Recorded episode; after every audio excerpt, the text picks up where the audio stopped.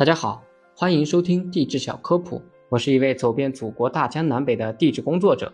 上一集我们了解了寒武纪，本集我们要讲的是奥陶纪。奥陶纪的时间范围在四点四三亿年前到四点八五亿年前。在奥陶纪时期，许多张裂的海盆使得古大陆劳伦西亚、波罗的、西伯利亚和冈瓦纳大陆分离开来，包括古大西洋隔开了波罗的和西伯利亚大陆。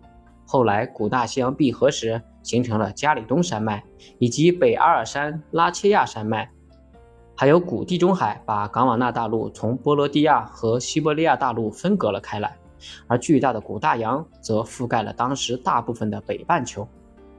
奥陶纪的早中期继承了寒武纪的气候，气候较为温暖，海情广泛，温暖的海水把石灰岩和岩盐沉淀在了冈瓦纳大陆的赤道地区。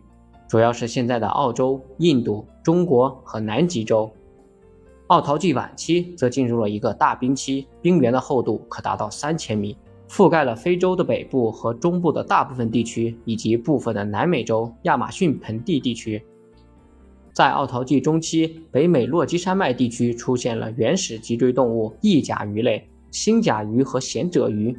在南半球的澳大利亚也出现了翼甲鱼类、海生无脊椎动物空前的发展，其中以比什、三叶虫、鹦鹉螺类和腕足类最为重要。珊瑚中自奥陶纪开始大量出现附体的珊瑚，虽说还较为原始，但已经能够形成小型的胶体。植物仍然是海生藻类为主，但是淡水植物根据推测，可能在奥陶纪也已经出现。奥陶纪时期二氧化碳浓度是现今的十倍以上，生命演化因为温室效应强烈而陷入了停滞。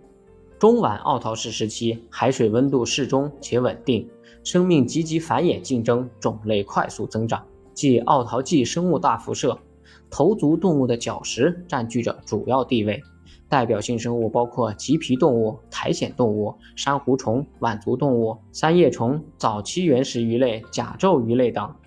这里可以看我附的图片，晚奥陶氏部分节肢动物可以暂时登陆寻找搁浅的动物，还有靠坚硬的头甲保护自己的甲胄鱼。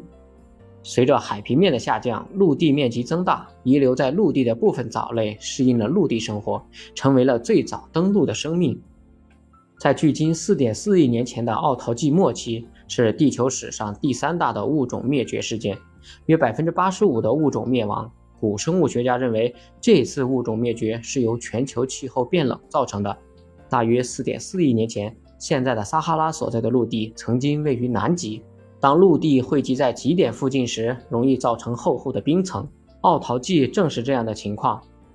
大片的冰川使得洋流和大气环流变冷，整个地球的温度都下降了。冰川锁住了水，海平面也降低了。原先丰富的沿海生物圈被破坏了。导致了百分之八十五的物种灭亡。感谢大家收听，如果想了解更多地质知识，欢迎收听我的其他专辑。您的点赞和评论是我创作的最大动力。